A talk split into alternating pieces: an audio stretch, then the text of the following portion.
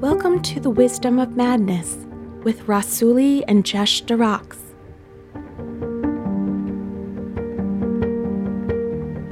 Two friends from different worlds discuss the beauty and mystery of creativity.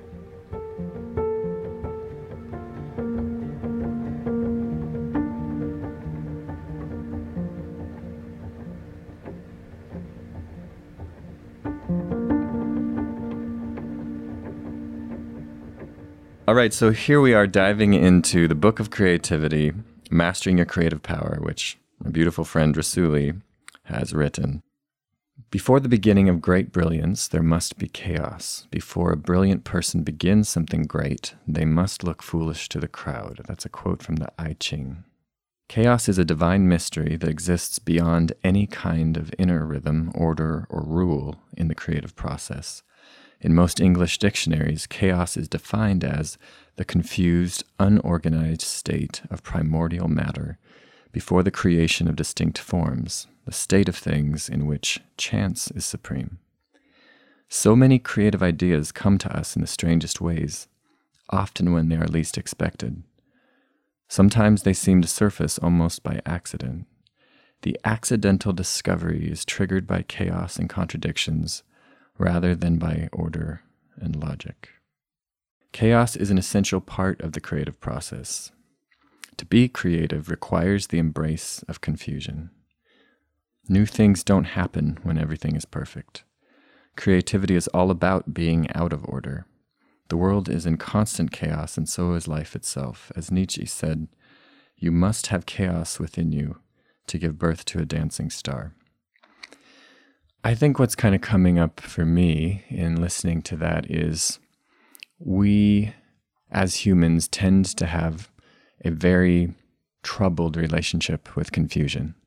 There's a big part of us that feels deeply uncomfortable at being confused and so wants to push, push, push as fast as possible just to get some kind of an order so we don't have to deal with the discomfort of, of that confusion.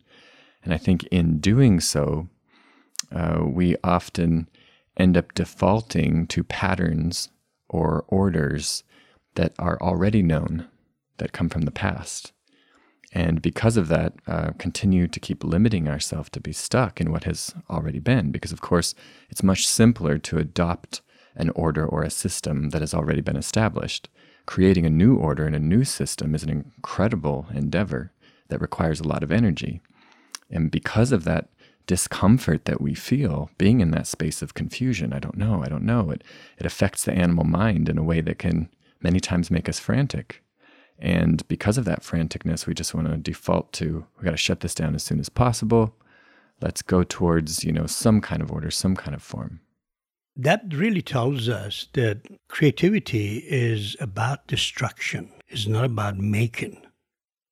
And this is where most people are confused about because to create means to prepare yourself to be filled with the power of creativity, which is the divine power that you know all the holy books talk about that we were created in the image of creator. We were all created with the power of creativity. We are the power of creativity. Yet we're in the limitation, which the limitation in our creative world would be, you know, playing an instrument or painting on a canvas. Those are the limitations. But the power itself does not understand limitation. The power moves forward. A painting does not end up on a wall or in a museum. A painting, as a energy, as a power, continues to move it inspires somebody else to create something else. So to create means to destroy the obstacles which is blocking the way for creation. Yes, and what I'm hearing you say, which I think is a really important uh, point because it's so far from how creativity is often thought of, is that sometimes the thing that is really blocking us is our own idea of what needs to be created. I think that's a really, really important piece because even in the first way you started to describe what it is to be a creative, you, you said it's not to create a specific thing. That's not what being creative is. To be creative is to be filled with creative power. And I think a lot of times, because of the way that our mind works, a certain part of our mind, our rational mind, we will be so focused on the end result thing that we're trying to create that we will miss out on the very vital step of but are you filled with creative power first? Because if you're not feeling that creative power roil through you, then you won't be able to honor it by responding to it. I had an experience um, several years back. One of my uh, collectors who lived in, in Colorado said that I have a week to go to the Rockies and I would love to spend it with you if you take my you know invitation and come to uh, Denver, and we go from there to the Rockies to just have fun for a whole week. And I thought it's good because I haven't been to the Rockies and I like to, you know, experience that.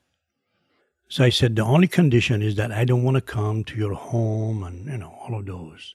You come to the airport, pick me up, and we go straight to the Rockies. He said, okay. So I flew to, to Denver.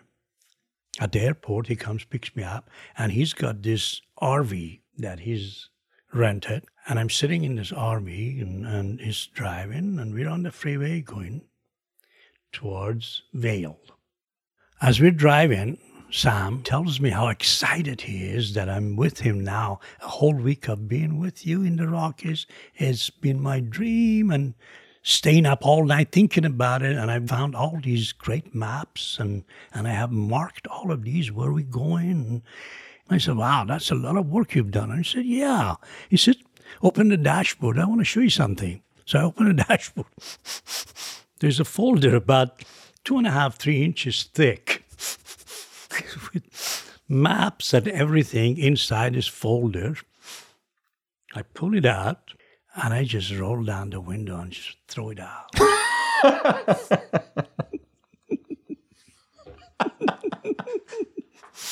and we were in the fast lane, and he, you know, he couldn't do anything back. he was so mad.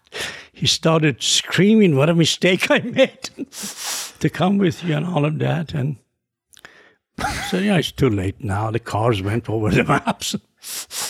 Everything is completely destroyed.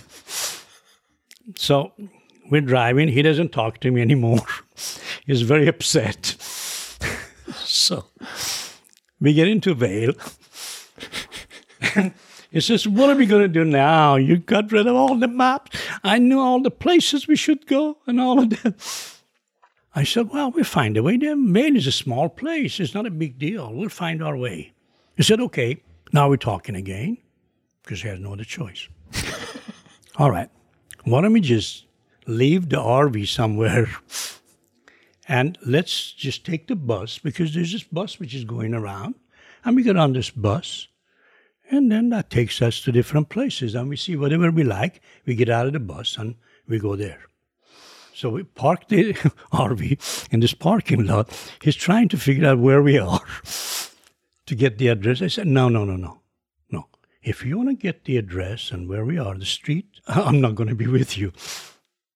Forget about where we are. This is a small place. We're not going to get lost. Don't worry about it. He finally agrees with me. No name of streets or anything. So we start, we get on this bus, and we get out somewhere that felt good we go have lunch and have two bottles of wine and walk around and spend the night in there. And then it's about like eight o'clock at night. We figured out, okay, time to go back.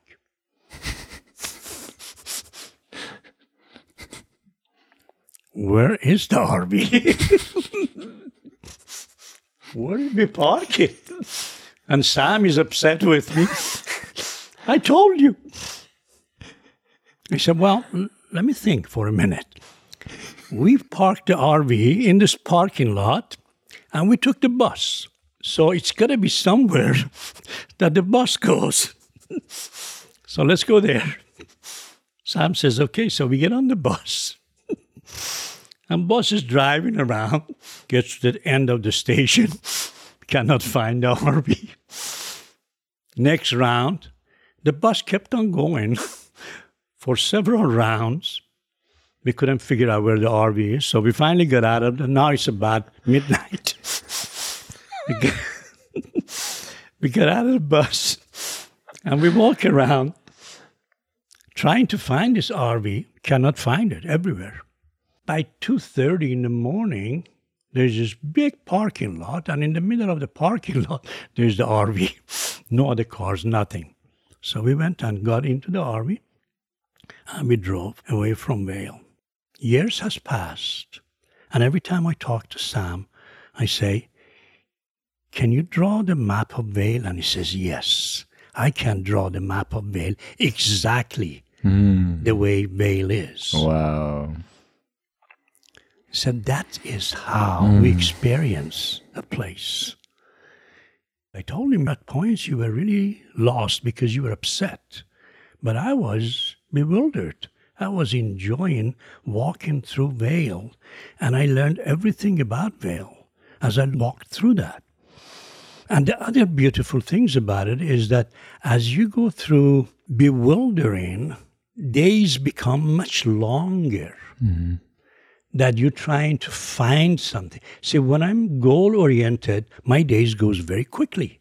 So as we focus on our surrounding, as we begin to enjoy things around us, life expands. So instead of going vertical, we go horizontal. Every day becomes expansive.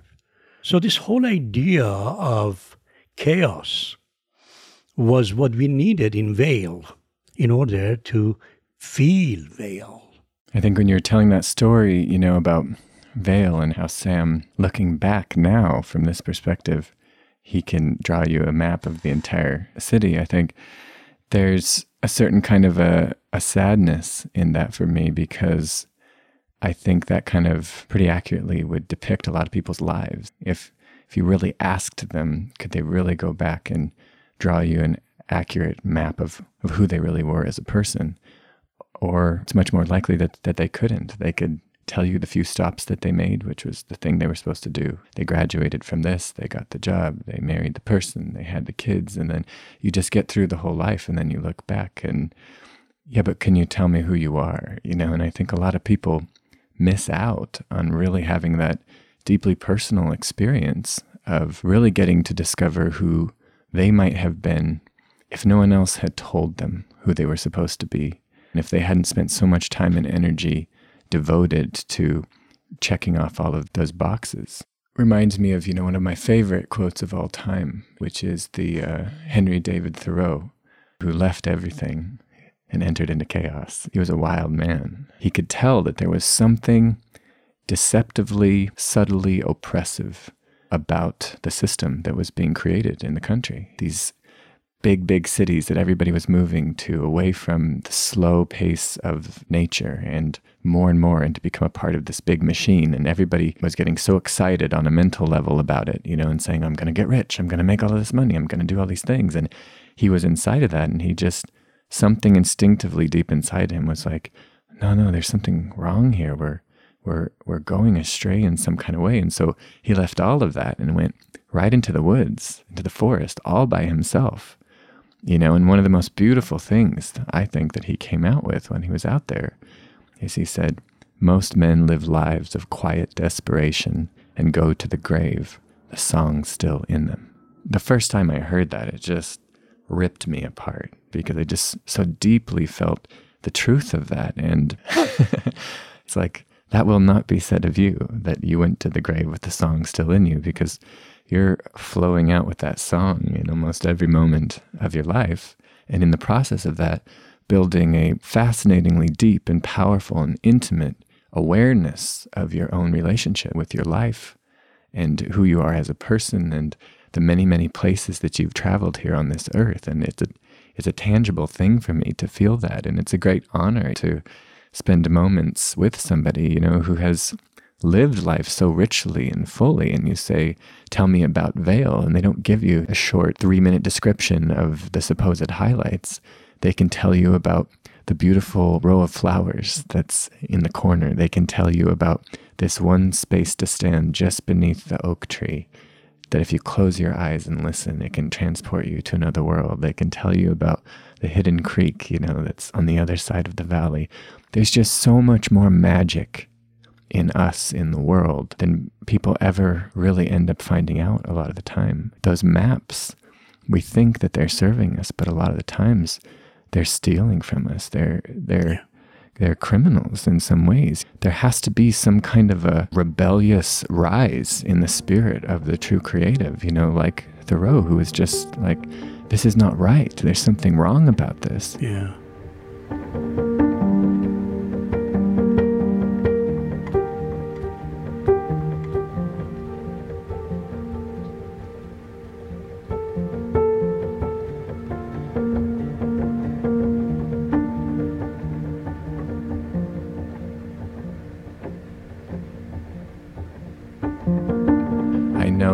You and I had a really beautiful conversation a little while ago about this call and response that you feel while you're painting, this give and take, you know, this relationship that builds between you and what you're creating. And what I'm hearing and what you're saying as well is that when you're filled with that creative energy, it's pouring through you, then you can have this very intimate relationship with it where you can feel where it wants to take you, where it wants to go, where it is wanting to flow into rather than a predefined outcome. Is that fair? Yeah. And let's even simplify it in a language that everybody can really connect with. Let's say the creative power is oxygen, which we need for life.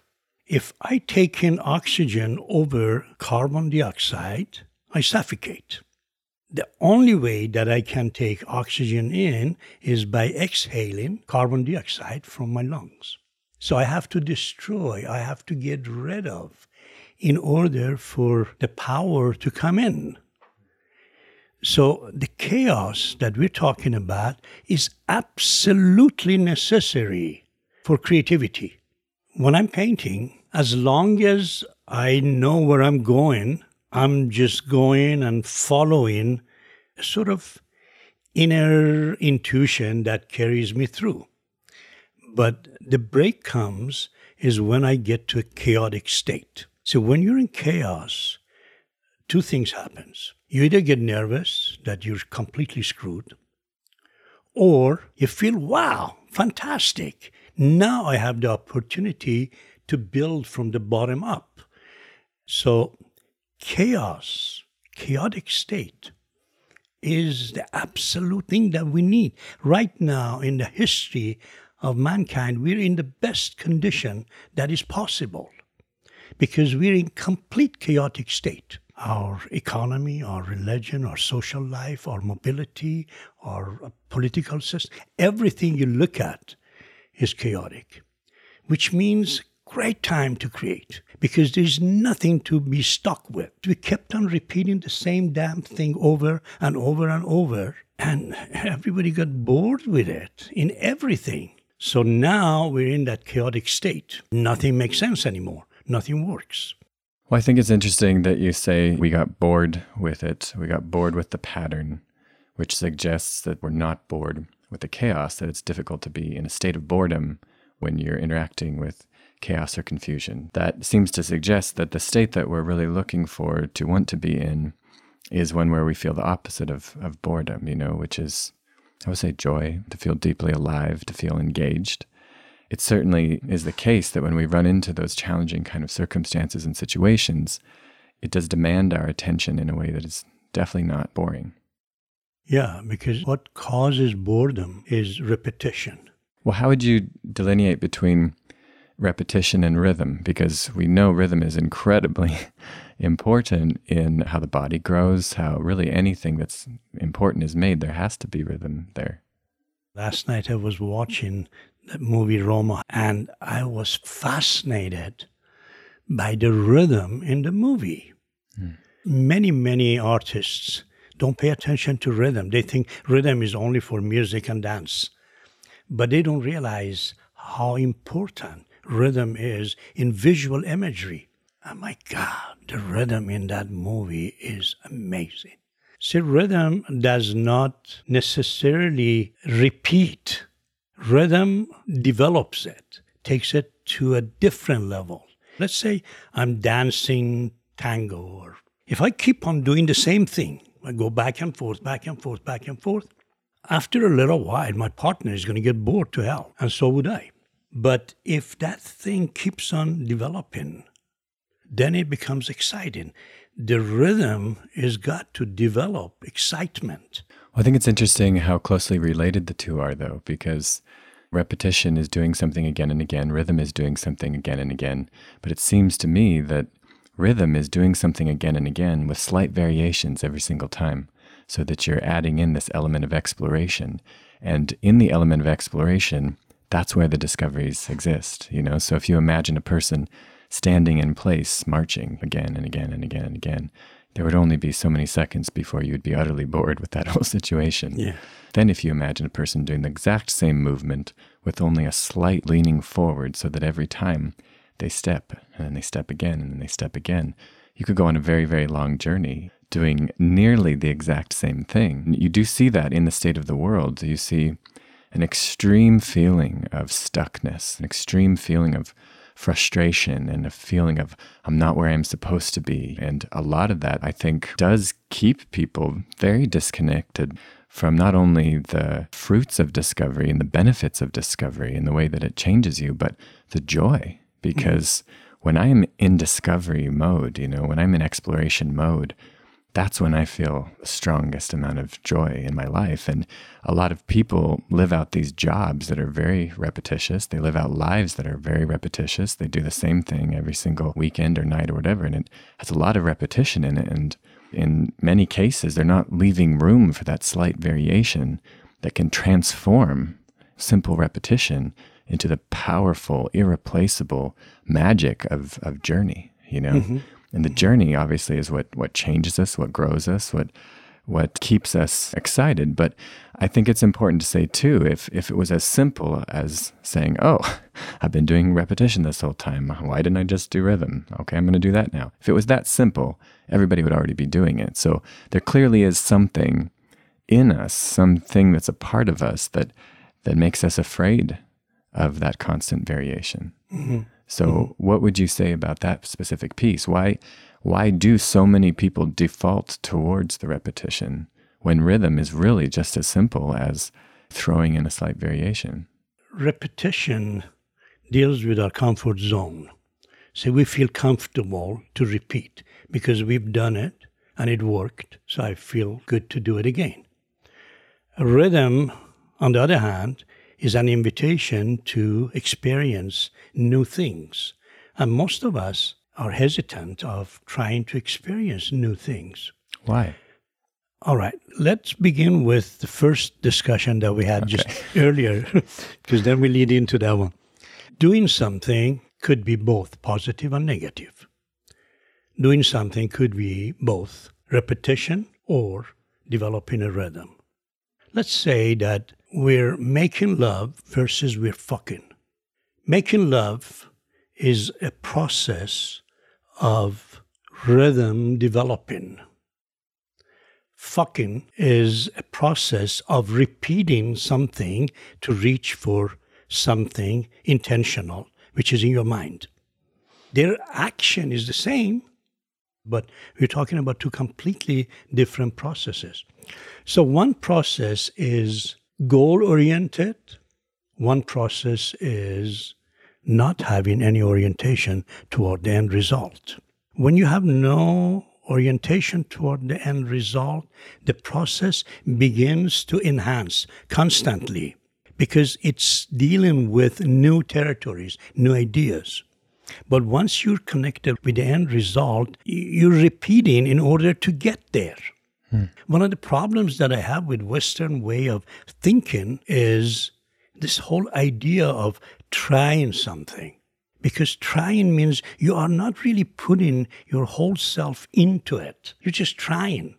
See, what I learned in the Sufi wisdom development was to not to repeat what you were doing yesterday. See, one day I was to clean the floors. Next day I was to wash the windows. Next day I would do something else. So when I was cleaning the floors, I that was the only time that I had to clean the floors. It wasn't trying to clean the floor. I was cleaning the floor. This I took it into my life. And when I'm painting, when I'm standing in front of my canvas, this is the greatest work I have ever created. It's the best of me on this canvas. It's the very last work that represents me. That's what I paint. But if I was to paint, if I just take a brush and take a paint and put it in there with the idea that let me try to see what comes out of it, I'm going to fail. But when that brush lands on the canvas, that is it. So every time that the brush lands on the canvas, it's a new thing. It's a rhythm that continues. I want to eat Van Gogh's paintings.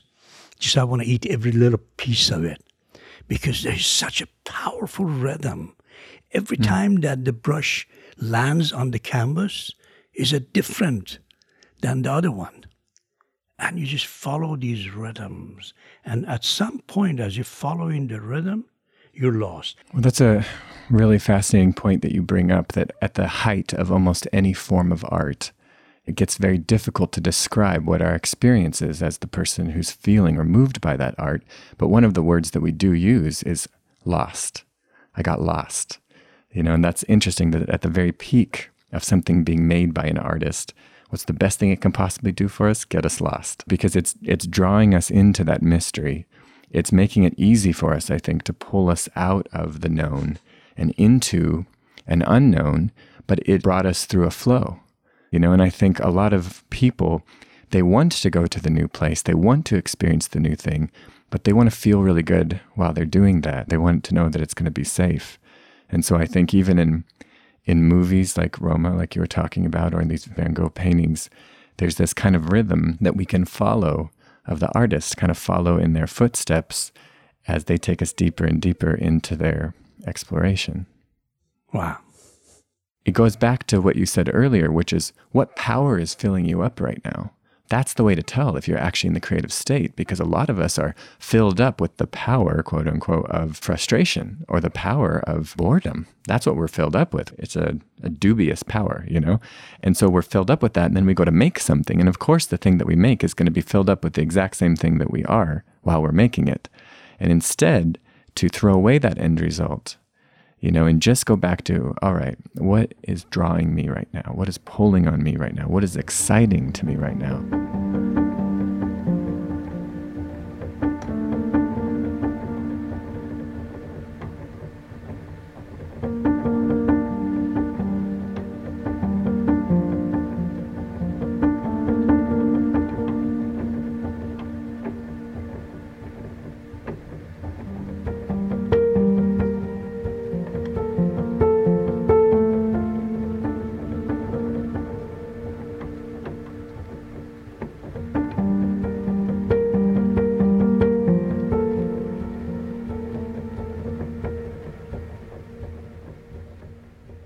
Like the other things that we talked about, the mechanical versus the flow, same thing happens with chaos. Let's say you're in a new territory. Somebody has picked you up and put you into this new place that is completely unfamiliar to you and has given you a map to follow. Now, if I get nervous and worry about where I am because I want to be somewhere else, but I'm here, I'm going to pick the map and start looking at the map to find how to get out of it. This puts me in the category of being lost because I'm lost. But if I'm standing in there, somebody gives me the map and I tear it up and throw it away, and I begin to look around me and enjoy what is around me. and start walking in what is inviting me towards the things that calls me to move towards them. As I keep on moving towards them, I begin to develop a rhythm. The rhythm is what guides me into finding the clues. Because unless I have rhythm, I cannot find clues. Mm. So finding the clues begins to take me into a whole different, exciting atmosphere. It's interesting to me, too, as we're talking about this, I'm kind of imagining there's a mother who has a job interview and she wants to get there on time and she wants this interview to go really well. And she's got her baby with her the mother can't find the address. It's not in the right space. She starts to get really frustrated and nervous about all of this. And she took a, a wrong turn. She doesn't know where she is. And she starts getting really, really upset. And she feels, oh my God, I'm lost, you know, in this way that you're talking about lost. And the baby is in the exact same physical location as she is, but the baby's not lost. The baby doesn't feel the pressure or the stress of the loss. So, very clearly, that feeling of pressure and stress of being lost is just a context it's just a context where you have a predefined version of what needs to happen. And the moment that you're free of that, as you say, ripping up the map, all of a sudden now you're just free to enjoy exactly where you are. And you could see that the masses of humankind, we have been given this map passed down by somebody. We don't even really know who. It just keeps passing down. Here's the map, pass it on. Here's the map, pass it on. Very few people really questioning well, why do I have to be here at this specific time? And what is that really going to get me? You know, and you get so many people and so many cultures practicing, practicing, practicing, and then mastering doing things that they don't really want to do, yeah. which is kind of a terrible thing to practice and master. Yeah. You see a direct relationship between babies growing up to the point where now they understand what they're supposed to be doing right now and a sharp decrease in joy. Mm-hmm. You know, because before they know where they're supposed to be and what they're supposed to be doing, they have so much joy. As long as their basic needs are met, they are swimming in joy. And then all of a sudden, they have to be here at a certain time. They're supposed to be at that appointment, and the joy is just gone because very clearly, joy is not in that direction. Mm-hmm. Mm-hmm. Surely there is benefit to being at the appointment sometimes. I think without meaning to, people can just end up spending huge chunks of their life and ironically even their so-called creative practices trying to make a specific thing trying to be somewhere on a specific map. And what i really hear you saying that i think is so important for creatives is to just really really look hard and question at that map that place you're trying to get to. Who gave you that? And is that did they really have the authority to give you that is it bringing you joy? Is it filling your body with life? Do you feel the creative power surging in you? Because what can be a higher authority than that? In those moments when we're not feeling that, what does it feel like to rip up the map and say, I have no idea where I am? Even that beautiful description you just gave of how much you love Van Gogh's paintings that you would almost want to eat them, that really makes me see Van Gogh's paintings in a different light. And the fact that you can just see that he just was enjoying every single brushstroke and how you could tell because they were each different. Yeah. I think that's so fascinating. Yeah. People ask me, how do you get to use your emotion when you're creating? Well, the first thing is to get rid of your thinking, get rid of your rationality. Because if you're rationally trying to create, you can't do it. You could make something rationally, but you cannot create rationally. It's going to be your emotion that creates. Making is a different thing, it's a, it's a mechanical thing, as you were saying. It makes a big difference. So, in order for you to use your emotions, the first thing to do is to get rid of your rational thinking. Now, rational thinking is needed when you cross in the street, but when you want to create life for yourself, when you want to recreate yourself every day in the morning is not about thinking, is about getting into the emotions, feeling it. Mm-hmm. I wake up with a song. I wake up with a poem from Hafez or Rumi or somebody. I wake up with the image. And those are the beauties that develops these rhythms in life that you constantly feel life. You constantly feel, wow, this is exciting. So, if there's one thing, like the most important thing that you would want to tell somebody who right now is listening to this and feeling like maybe they do have a little more repetition than rhythm, and maybe they are a little bit more on that tour bus map program than really just exploring themselves and their life, what's the most important thing that such a person should should be considering or exploring to break out of that?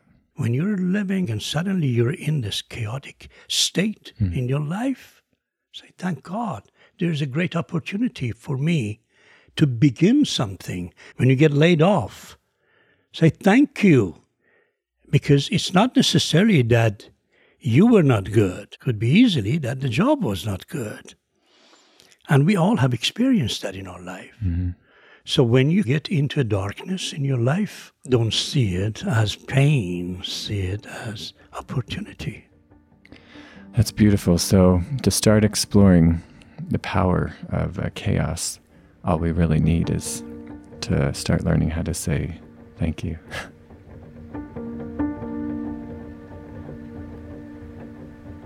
The Wisdom of Madness is produced by Rassouli, Jesh de Rox, and Elizabeth Joy Wyndham.